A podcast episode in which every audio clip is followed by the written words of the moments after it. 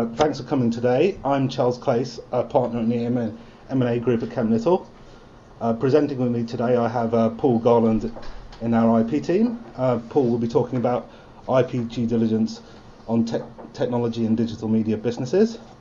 I also have Andy Knapp from Black Duck Software. We've worked with Andy and Black Duck Software on a number of open source diligence projects. Andy will be talking about due diligence and open source software and sharing some of the experiences and war stories of Black Duck software in the US and Europe. And also, I have um, Andy Moseby, a partner of mine in the M&A group at Kemp Little. Andy will be talking about due diligence and integration. I think what's really interesting about the people presenting today is that they've seen due diligence and integration projects on both sides for both the buyer and seller, and on simple small deals as well as larger complex deals. They're going to be sharing some of their experiences and key things to remember when undertaking due diligence. So I think the first question is why are we talking about due diligence and integration today? Well, since quarter one 2010, there's been a steady pickup in deal activity in the UK and European mid and lower market, as well as some of the larger big buy side deals that we've seen in the US. The smaller deals are the type of deals that we're going to be focusing on today. Um, for buyers, the increase in M&A activity has led to more competition on deals. Even when the buyer's originating a deal, we're seeing sellers go through some kind of process with other possible buyers to ensure that they're getting best value.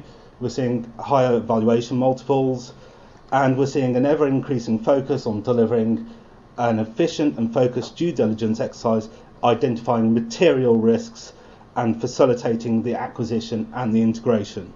So, if you're involved in a due diligence project, from a practical perspective, what should you be thinking about in managing the due diligence exercise?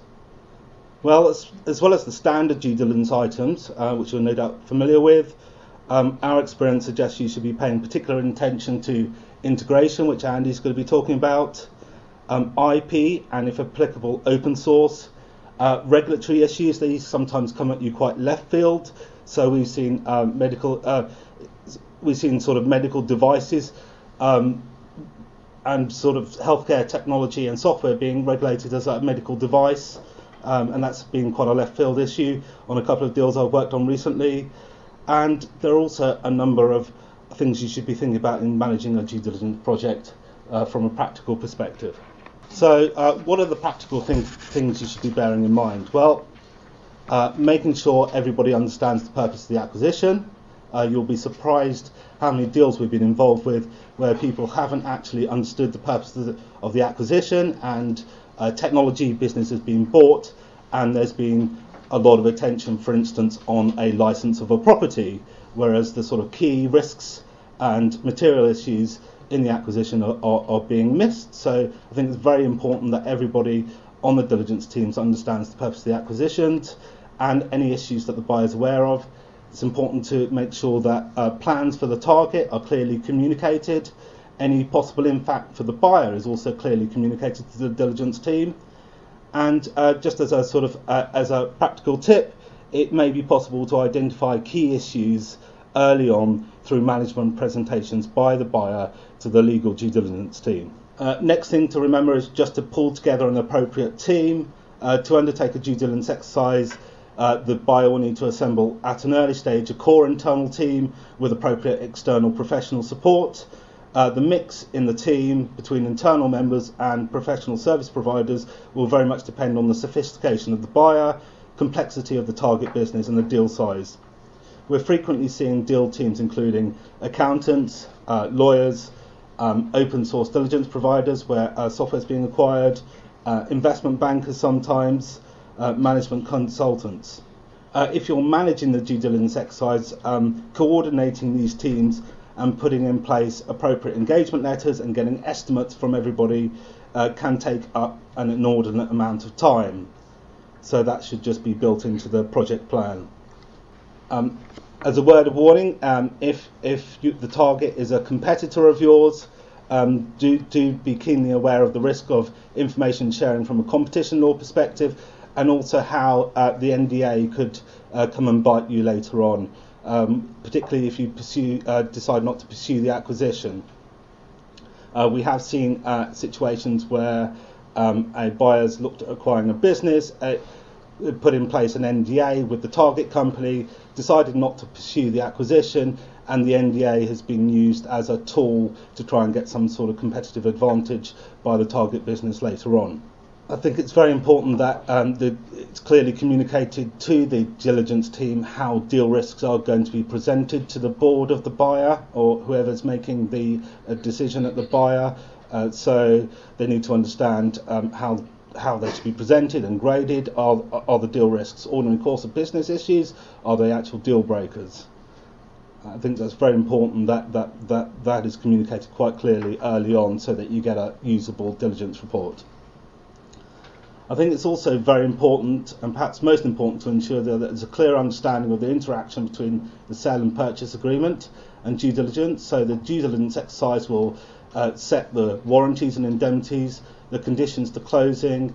It will often set how the consideration is structured, how an earnout is structured. It will enable the buyer to assess uh, disclosure and how disclosure has gone and whether there has been full disclosure of all the items identified during diligence. And just as a word of warning, if the seller has got a data room um, or a virtual data room, um, it's probably going to be pushing for general disclosure of everything in that data room. Now, if the buyer decides not to actually review everything that's in the data room, and it's later on agreed that there's going to be general di- disclosure of the contents of the data room, uh, the buyer's either got to accept some deal risk on this, which is probably going to be un- unacceptable, or actually go and review the remaining content of the data room, which can actually delay the acquisition. So I think sort of early on you need to formulate a plan as to what you're looking at in the data room, and if you're not looking at everything, quite clearly communicate that to the target company and make sure that's reflected in the uh, sale and purchase agreement and what's generally disclosed. I think from the target company's perspective, you do need to understand um, how due diligence is going to be managed at the target company. Um, quite often when you're doing a smaller a smaller deal, uh, due diligence will actually be provided by the management team. They're not going to have the same infrastructure as, as, as the buyer in all likelihood. Um, so, and quite often they will won't actually be that familiar with the process. So you do need to uh, um, understand um, what the management team of the target company is potentially going through, and that shouldn't mean that you're conducting a lighter due diligence exercise, but it might inform uh, both your approach to the diligence exercise uh, and also mean that you, you, you, should be explaining why you're asking certain questions. So now I'm going to hand over to uh, my partner Paul, uh, who's going to talk about um, IP uh, and due diligence. Thanks, Charlie. Good morning, everyone. So I tend to get involved in, in these deals when there's a, an IP element, which thankfully we normally get to find one or two. Um, uh, it is an area though where you can spend an awful lot of time and effort and waste an awful lot of money if you don't prepare in the right way and if you don't analyze what's key in the business that you're trying to acquire. But similarly, if you do that and if you prepare well and if you're quite specific and focused about what you're looking for, it's an area where you can really add an awful lot of, of value in terms of the DD process, both in terms of flagging up risks, but also helping shape the warranties and the, and, and the pricing and all the rest of it. So um, we thought we'd spend a little bit of time looking at um, IP in, in, in the due diligence process of course, any target that is a software, hardware, e-commerce company, something like that, there's going to be a large proportion of their assets and their value uh, in, in IP, whether that's code, branding, uh, the data, uh, any kit that they're producing, uh, all of which will obviously have, have IP, which you, you need to look at quite carefully. What's happened over the last uh, year or so as deal flows increased but the focus on keeping costs in the DD, the DD process down has, has, has remained and, and, perhaps got even more acute, is, is a focus on real smart DD analysis. So, really identifying what is absolutely key about the company that you're trying to, to acquire, be it current uh, generation of revenue or future product lines, that sort of stuff. So, really identify what matters. Unlikely to be the marketing material uh, or some presentation stuff, but it may well be some key code uh, or, or key, key piece of equipment or something coming out of the R&D centre. And when you've identified that, really drilling deeper into those areas and those areas alone, spending that's where you're spending your time and money. So focusing on what the key product components are, how were they developed, what processes were involved, and particularly who by and, and when. Frequently, things will have evolved, particularly with fast growing technology companies. Stuff will be done by the founders before the company was formed. They'll have brought other people in at times. The corporate structure might have changed around a bit, and you'll find that things are a lot less neat and tidy than perhaps you would have ideally liked. And that, you know that's the theme throughout. There's often a disconnect between what the external lawyers or, or, the, or the acquirer would like to see in terms of neatly packaged IP policies and, and, and scenarios as opposed to what's happened in the real world where a company has grown and just developed its products as quick as it can and, and in, a, in a way that uh, maximizes the revenue. Um, and then having identified those rights, you need to have a go at understanding what actually protects them, who owns that protection, and how strong that protection is. And all of this is really important because it can go very wrong. Um, and if you don't have the rights after the deal's been done to continue the business, let's say there's a key license of third-party software that's embedded in a code that you're selling, the target's selling, and that deal, that that uh, license terminates um, on change of control or something like that, then obviously that can have a huge impact. You may have to then go back, renegotiate, get a worse price, etc.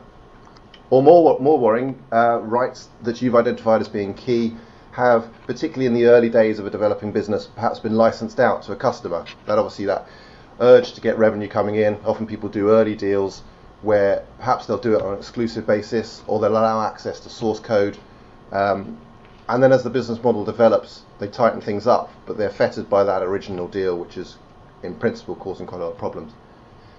And the last thing to watch out for is, is, is the third party claims, and that's I'll come on to it a bit more detail later, but it's an area that really I think warrants a bit more analysis. You, you, you often will uh, focus on the IPR and the assets of the company you're buying without spending perhaps enough time at times on what other people own. Are there other things out there that people could use against the target uh, to prevent the continuing continuation of the business?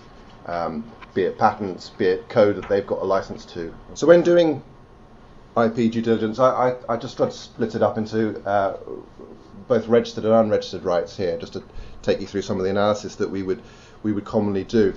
And, and there's the different types of rights throw up different uh, problems. If you look at registered rights, so patents, trademarks, design rights, and we normally throw in domain names at, at, at that point as well. So things that are there, there is uh, a, a, something on a register somewhere, a certificate, an application form, that sort of stuff. Where so it means it's relatively easy to establish uh, ownership. You've normally got a certificate or an application process, so you can identify who, who owns it.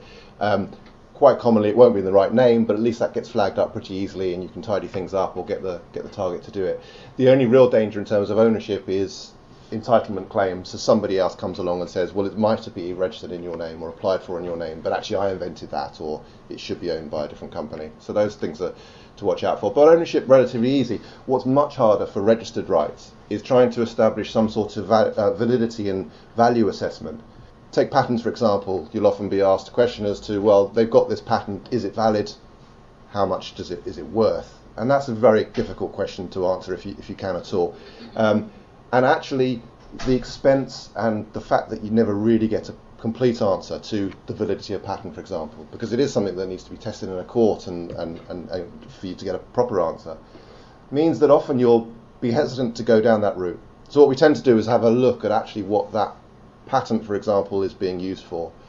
If it's just something that the company's filed as it's gone along as part of a defensive thing, capturing its R&D, all good stuff, but actually it's not really part of any revenue stream, so it's not being licensed out or it's not core to the product range, then you might just want to do the title checking and, and more.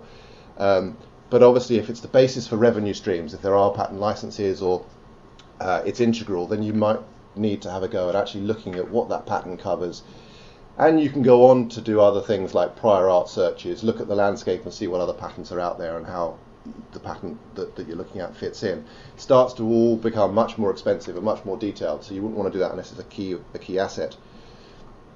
And the same the same with trademarks. I mean, you, you, you can do a lot more and a lot cheaper with trademarks in terms of searches, etc., um, and get a better feel for validity. But again, you'll never really know until it until it's tested. Flip side to that is the unregistered rights. Uh, so we're talking about copyright, database rights, things like confidential information, where it's much harder to establish ownership on the face because there's no title documents. Generally, there's no registration system, um, and where there you need to check the chain of the contract. How are these things formed? Who did it? what was their position when they did it, uh, etc. However, when you look at validity and value, it becomes a much easier thing. I mean, if you've if you've got a piece of code or a document that someone's written, there's unlikely to be much debate about whether copyright has arisen in that. So so validity is much easier to assess. Value kind of comes, comes between the two stores. It, it, again, if it's something which is the subject of a license or being sold as part of a product, you can start to get a good feel for the value of, of, of that. So, you know, a code base that's being licensed out, and you've got a revenue stream. That's copyright work that you can see start to assess. Uh, uh, uh, uh and if it's being used, there's obviously other examples where there is no value attached to it. Particularly, I used the example of marketing material before, or confidential information. Quite hard to assess the value of it.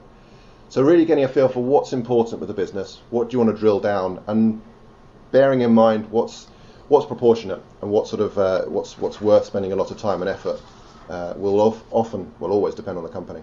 So this is just drilling down a little bit further. Um, if you've done that analysis and you've got your key product or, or the components of a key product that you've identified, so say there's a big software suite, there's one area which is really hot, very interesting, and that's why you're buying the company. You've identified that. Then you want to go through the process in more detail and actually really identify who internally was involved in the creation of it, what were their terms of, of employment, where did they do it, what law was the terms of employment covered.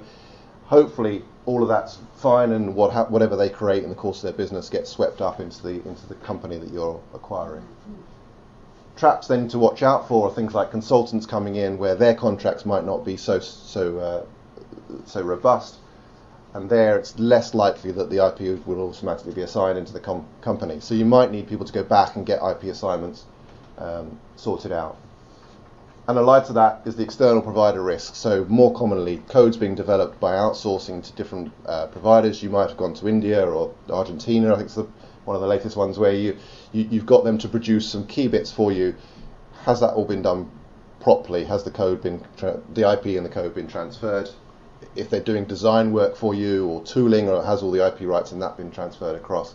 Um, and more importantly, has what they've created for you actually been generated for you, or is it actually just a rip off of something else's rights and, you, and you've got a problem there? So looking at that quite carefully is, is important. And the last bit, um, something that Andy will, will, will touch on quite a, a, a, lot shortly, but this concept of third party components now becoming more and more prevalent that as companies develop stuff, they will be bolting on all sorts of easy access material, be it open source, be it code that's already can be licensed in. And how that's done is really important. So that's how the IP is generated and, and sort of hopefully put into the key product component, which hopefully is owned by the target. The next thing you want to look at is what's been done with all of that. So how has it been commercialized? what are the license terms? Has that key product component's value been destroyed or damaged in some way by the licenses that have been granted? And has any security been granted over the IP rights? So, bank security, any sort of encumbrances on it? And are there any claims? Are there any lingering rumbles, whether there's anything formal or an old founder or an ex employee saying, hang on a minute, this is not fair, I generated this before I joined you, or I did it first, or that sort of stuff. Trying to get a sense of what's out there. Are there any? Are there any worries? And then back to that third-party component point. What terms are you using those third-party uh, components under? You've licensed in some stuff. It's now integrated. It's key to the product or the hardware or whatever it is. You have to have it as part of the product mix. What terms uh, what, what, was it was it granted? Can you carry on using it post deal? Uh, are you actually going to be held hostage after the transaction to this third party for your future revenue and value? And then just returning as a, as a final slide to this concept of third party rights. So the scenario, the worry here is that you know a lot about the company's assets and you've done all your DD there. You bought the company and then out pops out the woodwork a third a third party, another company, a competitor who claims to have some IP, some rights that prevent you maximising the value of the business be it in a specific territory because they've got a patent there, um, or that they say that something that the company, the target, was doing earlier was it was an infringement. So it's really important, and the impact of claims is obviously very significant. It's it's a, a huge distraction. It could significantly devalue the company, and most importantly, it could just actually bring things to a halt in certain territories if, if injunctions are are, are, there. And it's, it's, it's not something that's covered by standard due diligence. You, you tend not to start to look at third party activity, and, and understandably, because it's a big Pandora's box, you're opening it up, what's in there, um, and, and it can cost an awful lot of money. And I think it's probably right not to look too deeply in that sort of thing where you're buying an established business that's, that's got established products or a product line, has a good track record of, of innovation and, and, and hasn't had any problems. Um, perhaps if you're buying something very early stage or that hasn't really been tested on the market, you may well want to deal into this a little bit more, more, more detail. And how to do that? Well, the two things you probably want to look a bit more is, is, is brands and patents. Obviously, if what you're buying is a heavily branded business, particularly something like an online business where actually the underlying uh, concept and uh, business business methodology is, is methodology is, is, is pretty uh, is pretty standard. It's something anyone else can replicate. But actually, what's key here is the brand, and that's what everyone knows, and that's what's going to um, generate the, the value. Um, doing searches at that point of third-party rights is very important because the, because the business you're buying may not have done it. There may be um, territories where that name or something very similar has already been registered, protected, and the rest of it, and actually you can start to identify areas which might be a problem. And patents are a lot more expensive to do, but you can fairly quickly start to do searches for other patents in the area that you're buying. So, uh, if you're buying a data analytics a data analytics business um, that's focused in a particular uh, business sector, then doing searches for that can throw up a lot of information, and actually can be very valuable information both in terms of the of, of the DD, but also going forward. And there, obviously, what you're looking for is are there any third party patents out there which could be used to prevent either the current product or what you're being told is the next big thing coming out? So, not so exciting if someone's got their first, patented it, and actually you're going to be walking into infringement. And that's all big, big, big stuff in terms of time and, and, and money. So you wouldn't want to engage in that unless you were either particularly worried, very high value deal, uh, or as I say, it's a real new product range that, that actually what you're buying is, is, is, is the future revenue um, from something that's going to come out in due course. And just before I finish, just a, a, a not just an excuse to get a, a, funny picture up, but um, patent trolls are, are, something that you just need to be aware of. So the idea here, particularly in the US, is of a non-trading company. Someone all that they've done is incorporated a company, acquired some patents for the sole purpose of asserting those against third parties. Um, this is becoming more and more of a problem for global businesses. Um, so particularly in the US, where the threat of the court fees, the litigation costs, are so significant that people will give up and just pay over license fees to avoid the headache. And why this is difficult is because what patent trolls look for is very general, generic patents. So things covering uh, payment systems online or uh, mouse clicking systems, where actually they then have the whole world uh, of e-commerce, for example, um, that they can attack. And it's very difficult in that scenario to do searches and to do checks. Um, so that's an area that you'll hear more and more about if you haven't already. Um, there will need to be quite a big development in terms of the insurance market to protect all this because I don't think it's an area where you're going to get uh, satisfactory protection through the DD process. Uh, so that's a very quick trot through uh, IP issues and I'm going to hand over to Andy, who, as Charlie mentioned, is joined us today from Black Duck and uh, talk about code. Hi. So uh, I'll uh, I'll avoid any uh, extensive propaganda about the company I work for. I'll just give you a little bit of context. Um, we're an organisation that provides um, uh, open source due diligence services to organisations um, in the technology space, full spectrum of organisations from venture capital um, um, firms through to Fortune 500 organisations like Oracle, SAP. Um, we provide them with support and assistance during the uh, um, acquisition cycle uh, relative to, if you like, the technical debt that they're inheriting uh, from a potential um, acquisition uh, that they're looking uh, to make. We act for buyers and sellers.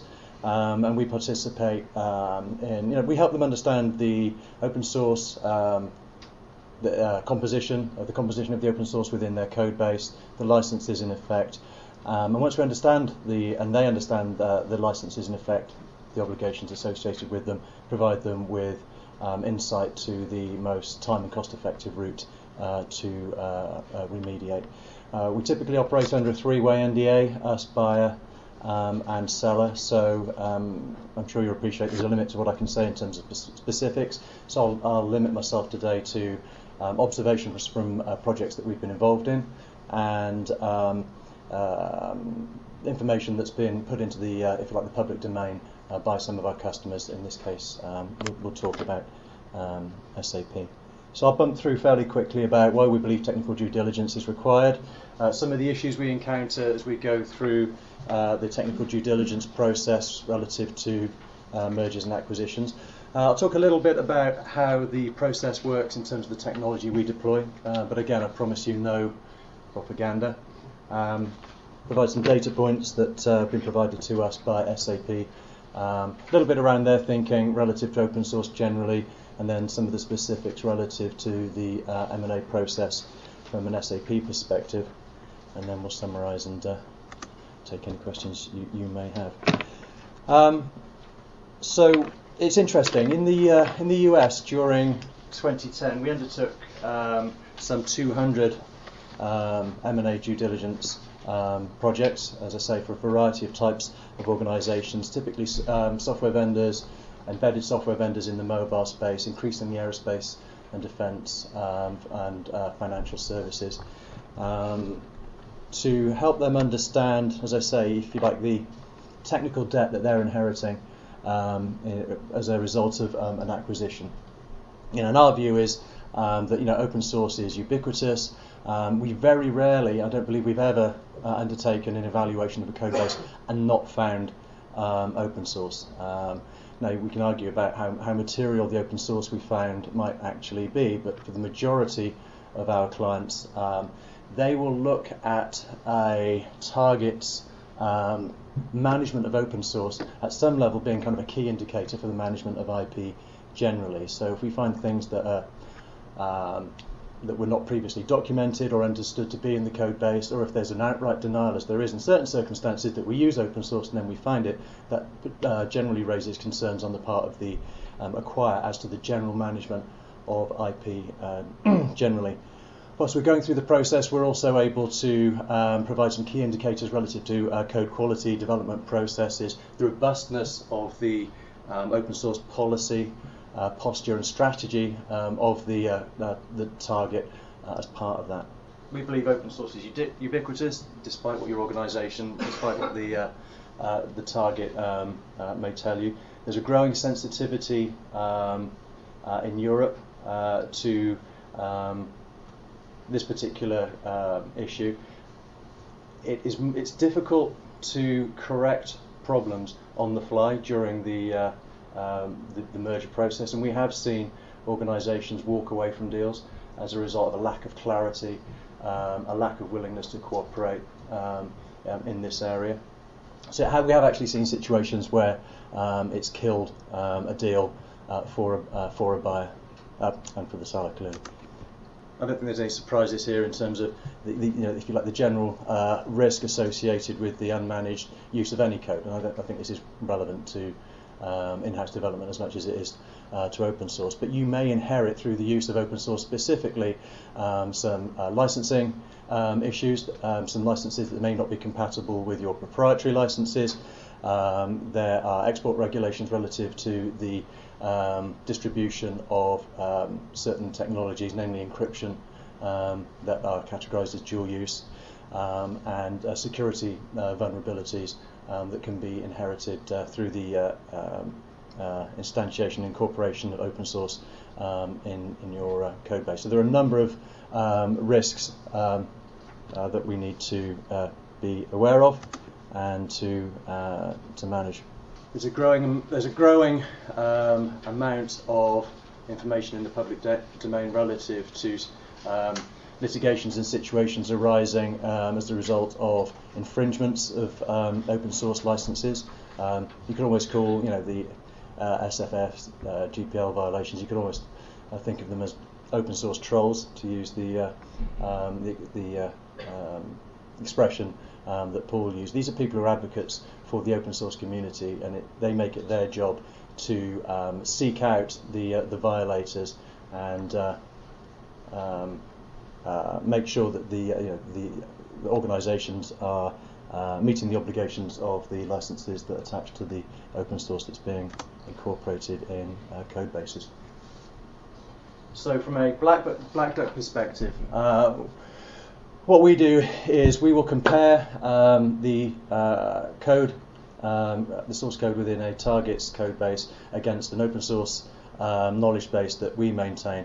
And we'll be looking for matches between that and the code base. From that, we're able to produce a bill of materials that tells you uh, what open source projects there, what license obligations, security vulnerabilities, and encryption um, exist with that, and produce a conflict analysis against um, a um, a proprietary license or a model of the, your uh, proprietary uh, license, so we can look at what um, falls outside that that's acceptable from uh, yeah from from your perspective.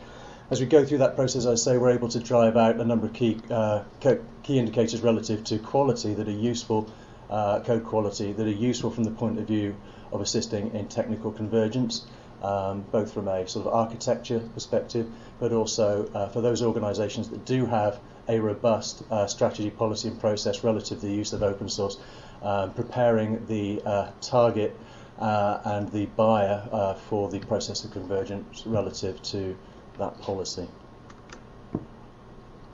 Okay, so we provide a set of outputs that can be uh, used to um, uh, help the uh, buyer produce a, a, risk assessment relative to um, uh, the acquisition, and we can provide um, some insights to the potential level of remediation that's going to be required, and insights to the most uh, cost-effective and timely uh, route uh, to um, remediation. And the, sometimes the level of remediation required and the route to remediation is not as onerous as perhaps the buyer and seller um, expected it to be. Um, and again, we can provide insight based on our experience of some uh, 200 projects a year of this sort into how that might be uh, that might be achieved. Um, so, number of remedies. Um, I won't insult your intelligence by uh, reading uh, reading the slides um, to you. The most obvious one is to conform um, to uh, to the license itself. Uh, typically, um, depending on the level of risk that is perceived to attach to the use of that license, that's something that's typically done post sale. Um, change of uh, use of the, uh, uh, the, the code um, may be changing because some of these uh, technologies are dual licensed. Uh, leave the code in, um, as is, but change the license you're using to a less onerous, uh, potentially less problematic um, open source license. remove the offending code. We often find that um, there's a lot of redundant code that still has obligations attached to it. Um, if we can find it, we can potentially remove it without risk to buyer um, or seller, and um, it's a, a uh, very timely, cost-effective uh, uh, route to remediation, an activity that's uh, normally pushed back onto the seller uh, to undertake. Um, uh, kind of the option of last resort is to replace the code in its entirety, um, and there's a number of different routes to to doing that. Um, it is potentially problematic and it is potentially damaging um, to uh, to the deal. Um, again, depending on both parties' assessment of the level of risk associated um, with that uh, uh, with that uh, code base. But as I say, typically we're able to help um, based on the application of experience from uh, other projects, um, help organisations um, remediate uh, the most timely and cost-effective um, uh, fashion um, possible. typically, neither party wants the deal to go south. Talk a little bit about uh, the work we've been doing um, uh, with, with, SAP. Clearly, an organisation I guess everybody um, uh, knows. Uh, they've undertaken a number of acquisitions um, um, of late, and they they work very closely with us as a sort of deeply embedded part of their uh, technical due diligence during the the acquisition the acquisition progress, uh, program. Um, SAP as an organisation has moved um, substantially from a position of being, if you like, an open source denier in terms of adoption of open source um, five years ago to embracing open source as a sort uh, as a um, source of um, advantage in terms of um, innovation and time uh, to market. And in tandem with that, they, they've changed their posture relative to open source in terms of acquisitions. However, they do want to understand the composition of um, the asset um, uh, that they uh, that they are acquiring. And I think one of the things they report is that um, whereas perhaps historically there was some reluctance on the part of a target to open the kimono um, and allow them to undertake a um, detailed evaluation of their code base um, that that is changing, that people now expect some level of due diligence relative to the open source composition of their uh, code base. And whereas before we were finding we would have to physically go to where the code was in a room with darkened windows and uh, you know locks on the door, um, there's a greater willingness to kind of embrace um, this type of due diligence as part of the acquisition uh, process on the part of um, uh, part of the uh, targets. And a certain amount of the work that we get involved in is educating uh, both parties in the you know, um, the relative level of risk associated with um, uh, uh, being part of this uh, part of this process. So SAP um, have a, uh, a due diligence process that they operate um, and have expectations um, uh, that uh, relative to their um, suppliers that they will provide um, a statement of their ex- the, of the target's expectations relative to the composition of their code base and open source within it. Um, they want to evaluate the um, uh, policy documents and uh, process relative to the use of open source. So we ought to understand how you bring open source into the business, how you make sure that uh, you understand the obligations that attach to it. Um, typically, before you deploy it um, into a product, you then distribute to um, customers, and then how you make sure that you remain in compliance um, over a uh, over over a period of. Um, so we are finding that more and more organisations have a documented policy and process. Um, not not enough, in our opinion, have, if you like, an automated uh, process relative to um, understanding and maintaining um, um compliance. Uh, but this is a key evaluation criteria from SAP's perspective. Um, they produce a term sheet. Um, they then engage Black Duck to look at the code base and provide a set of findings relative to the composition of of that code base the output of the exercise that we're involved in is then reviewed by the legal and technical teams um, within SAP and forms part of if like, the value judgment they make relative to the technical risk associated with the acquisition. We have seen a couple of situations, and um, so SAP's um, increased focus on due diligence in terms of um, their own use of open source and that of organisations that are looking to acquire was driven by the fact that they made an acquisition um, I think it was about 18 months, about two and a half years ago, forgive me, where they were unable to um, physically uh, distribute product and recognise revenue um, due to some uh, licensing issues that were discovered post acquisition. So that had a material impact on the value of their organisation, the value of, value they derived from um, that acquisition. And we have seen them walk, and we've seen others walk from um, uh, potential acquisitions, uh, either based on the findings or based on, if you like, the willingness or otherwise of the target to engage um, engage in the process. Um, recently seen a situation where um, it, you know, it looks as though a fairly tra- fairly major transaction um, will fall over. Um, you know, right at the last um, gasp because of a, a, fundamental reluctance on the part of the CEO of the target to uh, provide the information um, in the format that the uh, buyer is looking for that started to raise a broader set of concerns um, regarding this organisation's internal um, governance um, and compliance processes, and it, it, seems as though that uh, um, that will uh, that will actually fall over. The part of the rationale, part of the, uh, if you like, the set of objectives relative to SAP's um, due diligence is to assist them in the uh, decision making relative to the acquisition, but also to start to position uh, the acquisition um, in terms of convergence um, with SAP more generally and with the open source um, policy and processes of SAP. Center. So our experience is that open source is um, ubiquitous. Um, I do not believe we have ever scanned a code base and not found open source uh, within the code base um, at, uh, at some level it's our experience that it is increasingly best practice on the part of um, buyers to uh, retain the services of organisations um, like Black Duck and others um, to help them understand the technical risk, the technical debt associated with the acquisition um, that they're making, and um, that it makes sense from a potential target's perspective um, to put themselves in a position uh, where they're accurately able to identify the composition of their code base relative uh, to um, um, open source, to have a clearly stated policy for the use of open source, and to regularly audit um, the processing controls uh, relative to the com- consumption um, of um, uh, open source. Thanks, for Andy. Um, we could have a break for uh, 10 minutes, so be back uh, at um, just after 10 o'clock, and Andy will be talking about uh, integration. Uh, welcome back, everyone. Uh, I think we're all here now, so we'll, we'll kick off for the, the second part of this. Uh, my task today is to uh, take you through uh, the sort of last part of the, the, process and deal with due diligence and post-deal integration.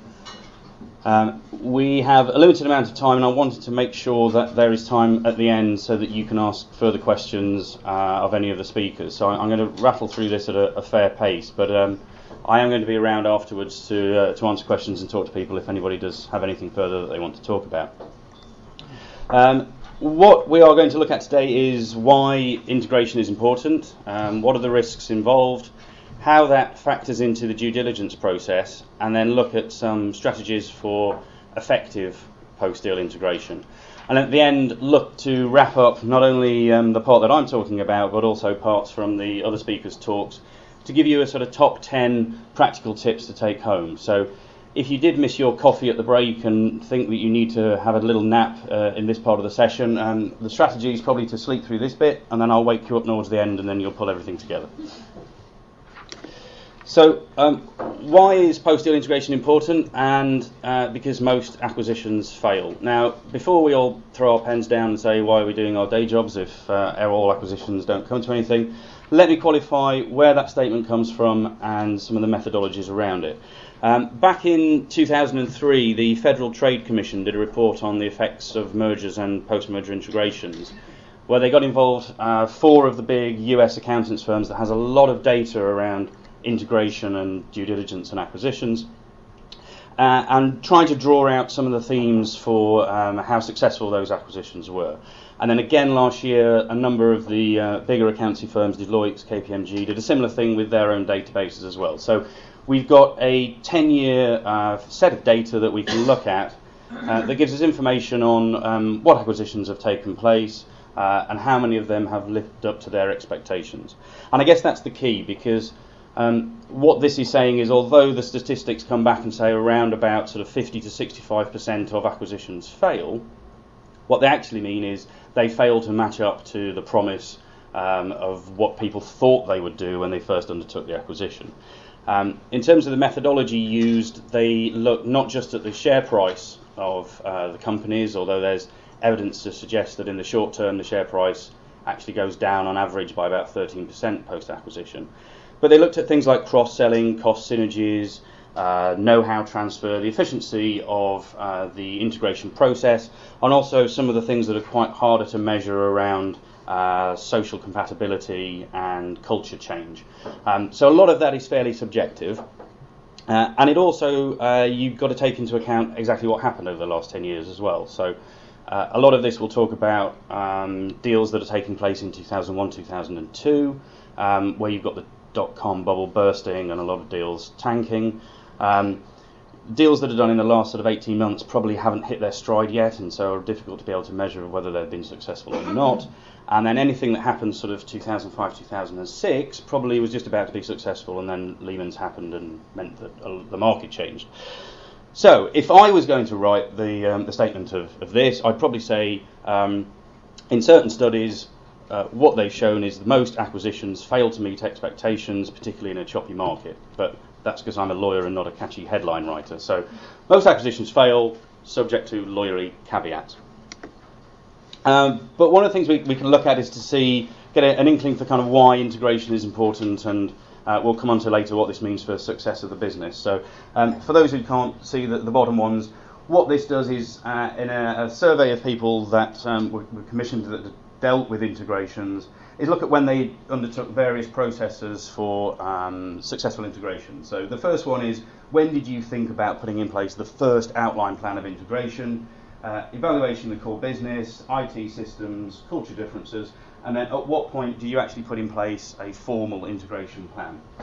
Um, now, uh, what's good news is that uh, two thirds of people said that they actually looked at the uh, initial development of an, an, outline blueprint for integration whilst they were doing due diligence. Um, but if you get right onto the other side, what you've got is that figure going down to about 30%. Uh, and then you've also got a, a slug up here, um, which is about 13%, that said we didn't actually do the formal integration plan until we were doing the integration. And then you've got a really worrying sort of 7% at the top that said we didn't bother doing an integration plan at all. So you can kind of get a, a feel for maybe why some of the acquisitions aren't successful. Um, but also integration is important not only post completion, but also during the process of um, discussing and negotiating the SPA as well. If you're dealing with a, a software company, uh, it's pretty much standard now that a, a lot of the uh, sale purchase agreements will include some sort of deferred consideration payment. Mainly because a lot of the value in those businesses is going to be future performance rather than upfront value. In terms of um, protecting uh, the earnout for the sellers, um, but also protecting the buyer, this is really where the lawyers come in and, and, earn their money because the buyer will want to make sure that things are kept as flexible as possible, that they can run the business for the maximum amount of long term gain, whereas the sellers are going to make sure that the buyer can't do anything really to um, disrupt how much they're going to earn in terms of an earnout and look for kind of short term success. So there's a bit of a disconnect between the type of things that a seller wants to see in an earn-out calculation versus the type of things that a buyer wants to see in an earn-out calculation. And, and what lawyers then will do when we're discussing this is to work out kind of exactly how those deferred consideration payments are calculated, and that goes into what sort of costs uh, and what sort of um, profits actually go into that calculation but also what protections there are for uh, if the buyer wants to do anything that goes to the heart of the business that could have an effect on the earn-out payments is that something that they need to do with the consent of the sellers? But all of that is really difficult if no one has any idea what's going to happen post completion. Uh, and the question is, how can you deal with what profits to include and costs to exclude, or how can you deal with exactly how to protect the sellers uh, if you have no idea how the business is going to operate once it's been integrated?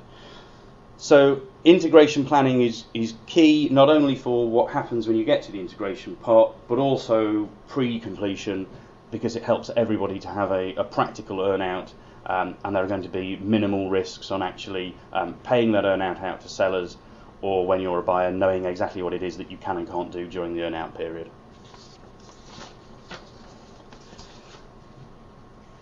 So you're going to look at some of the risks of integration and uh, there are sort of four types of risk uh, inherent to any integration process. There's the synergy risks, the structural risks, uh, the HR or the sort of people risk, and then the risks inherent with the uh, the project itself.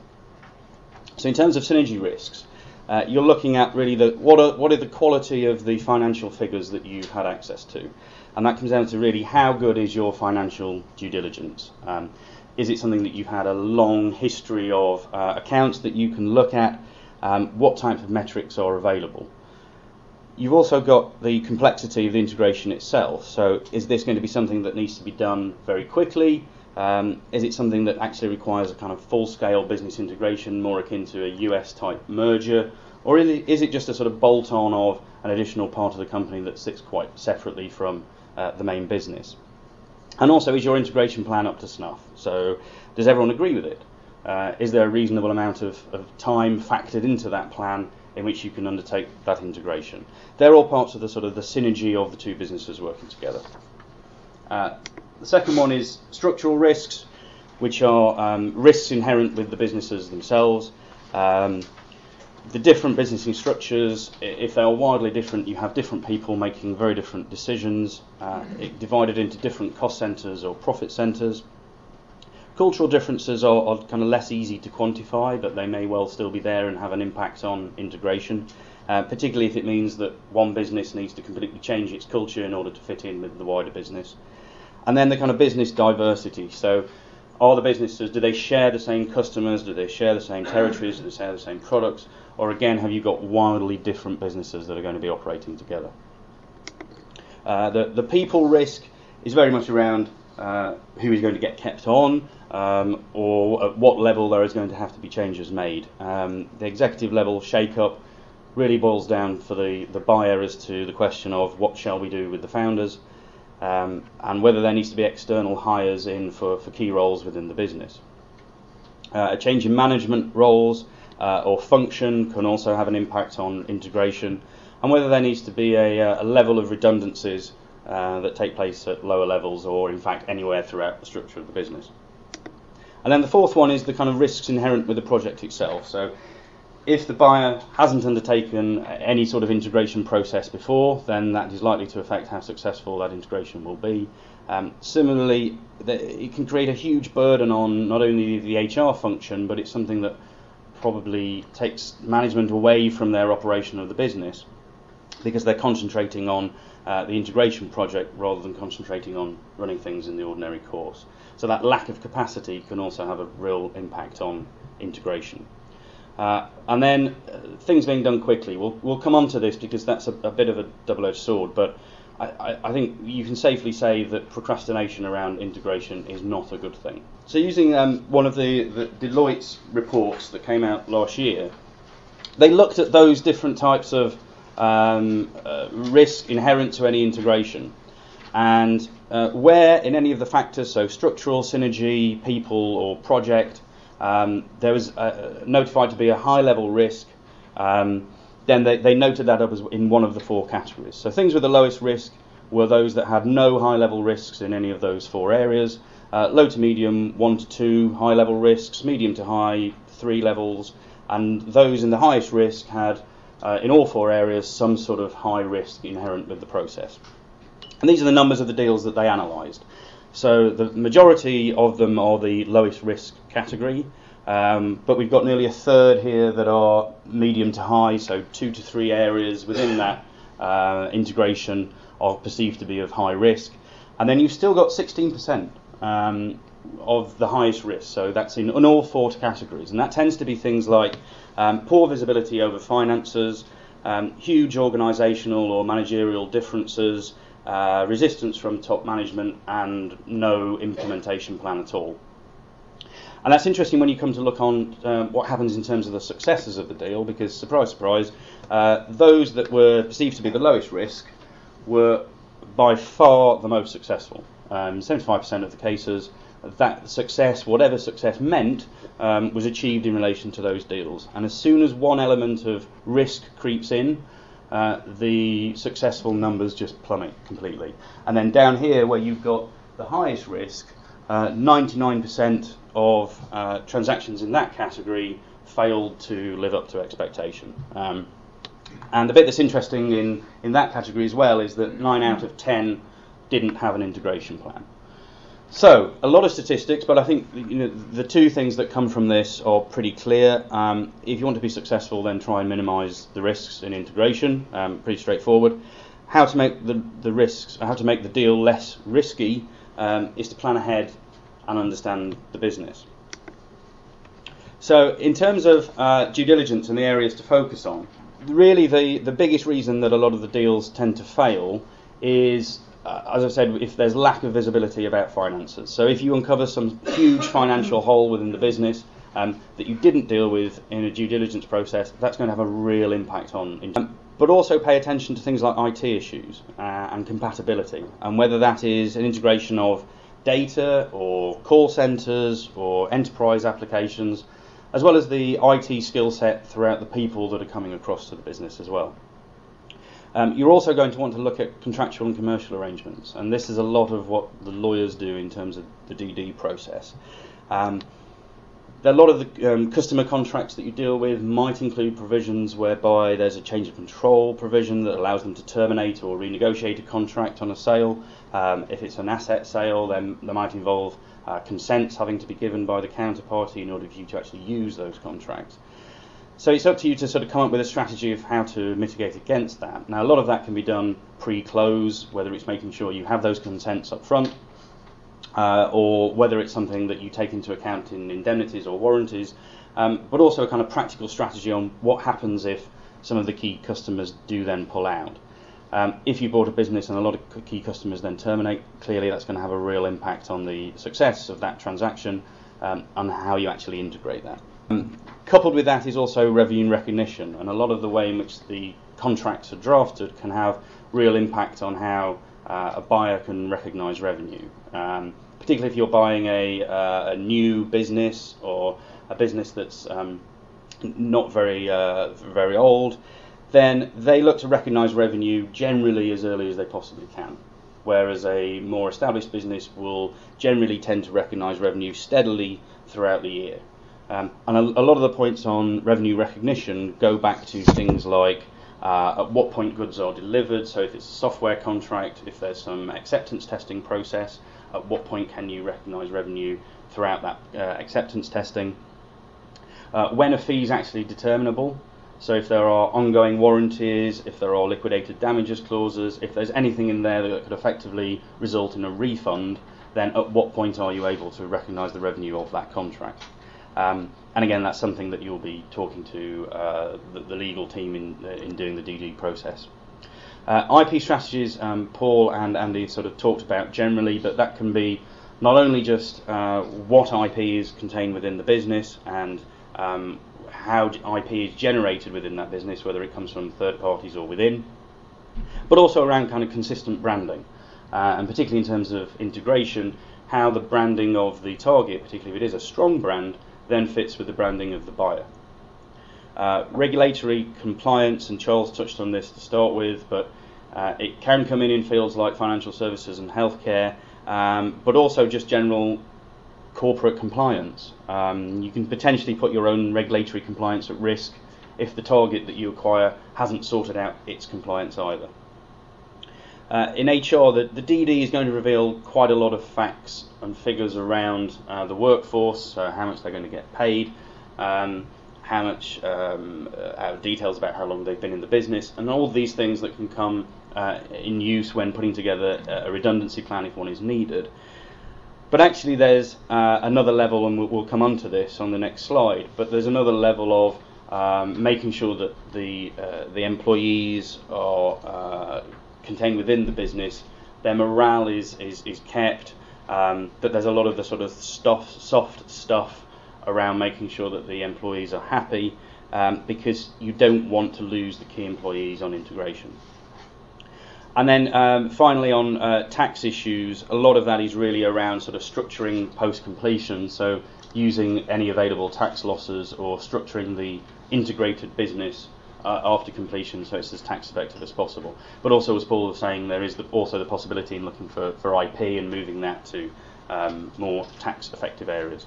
And this is the, the sort of soft stuff that I was talking about. It's uh, having a strategy for dealing with cultural differences, um, particularly if the target is personality driven. Um, how does that incorporate into a larger corporate? Um, maintaining morale and direction is really important both for the, the, the, the buyer and the target. Um, for the target, you may be able to reward employees as part of the sale process, um, which is a way of getting them engaged in that process. Um, if there are redundancies, it's going to be difficult for the buyer, um, but maybe there is scope for some sort of training um, or re-evaluation scheme to help redundant employees seek uh, alternate work. And then also looking at how dissimilar the compensation and the benefits are between the target and the business, again, just becomes important in terms of setting expectations for everybody involved in the integration. And communicate. I mean, the, the, this is the sort of the basic tenet of everything that I'm saying. It's once you have a plan, uh, communicate regularly. Uh, and that means not only just with HR, but everybody within the team understands exactly what it is that they're doing, understands how to get to the goal of successful integration. Um, this looks at the sort of strategies for effective integration. I've taken this from a, a, a Horwath source. I disagree a little bit in the shape of uh, what the graph might look like, and uh, I think it will probably take longer than 90 days to have a successful integration on some businesses. But I think the general point is actually to focus on this area and this area, um, where there is key overlap between the deal team, the integration team, and the performance team.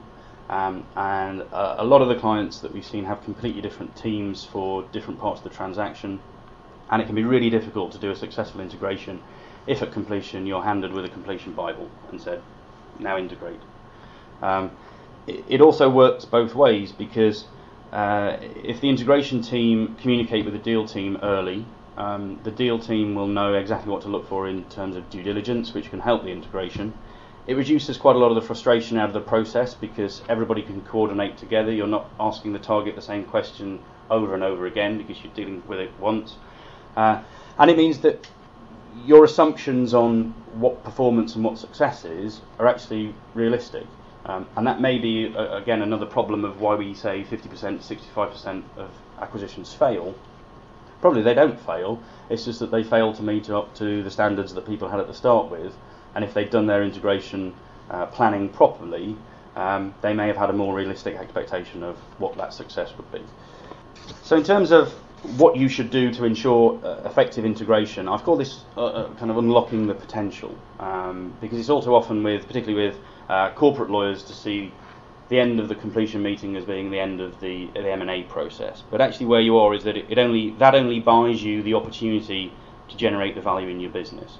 It's the integration part of it that, that delivers that value. Uh, we've touched on a, a, lot of these already, so I, I won't say too much about them. Uh, most are fairly common sense, but picking up a couple of things, the move quickly is particularly important with IT integration.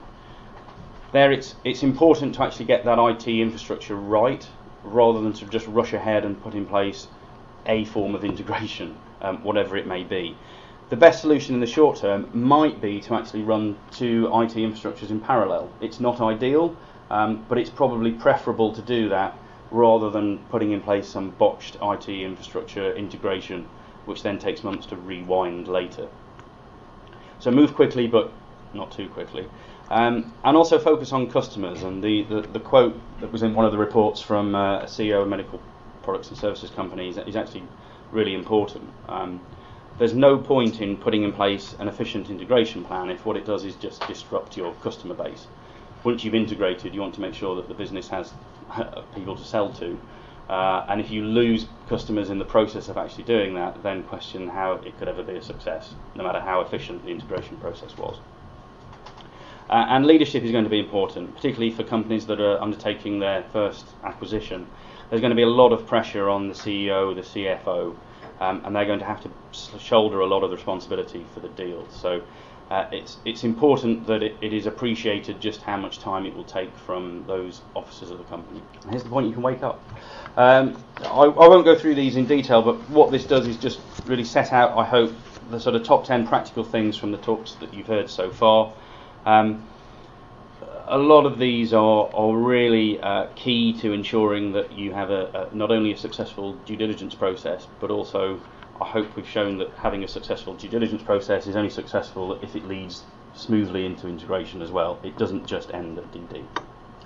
Uh, thank you very much. I'm going to pass now back to Charles. Um, I will stay up here if anybody has any questions in the time that we've got left. Uh, please do let me know. Thank you very much.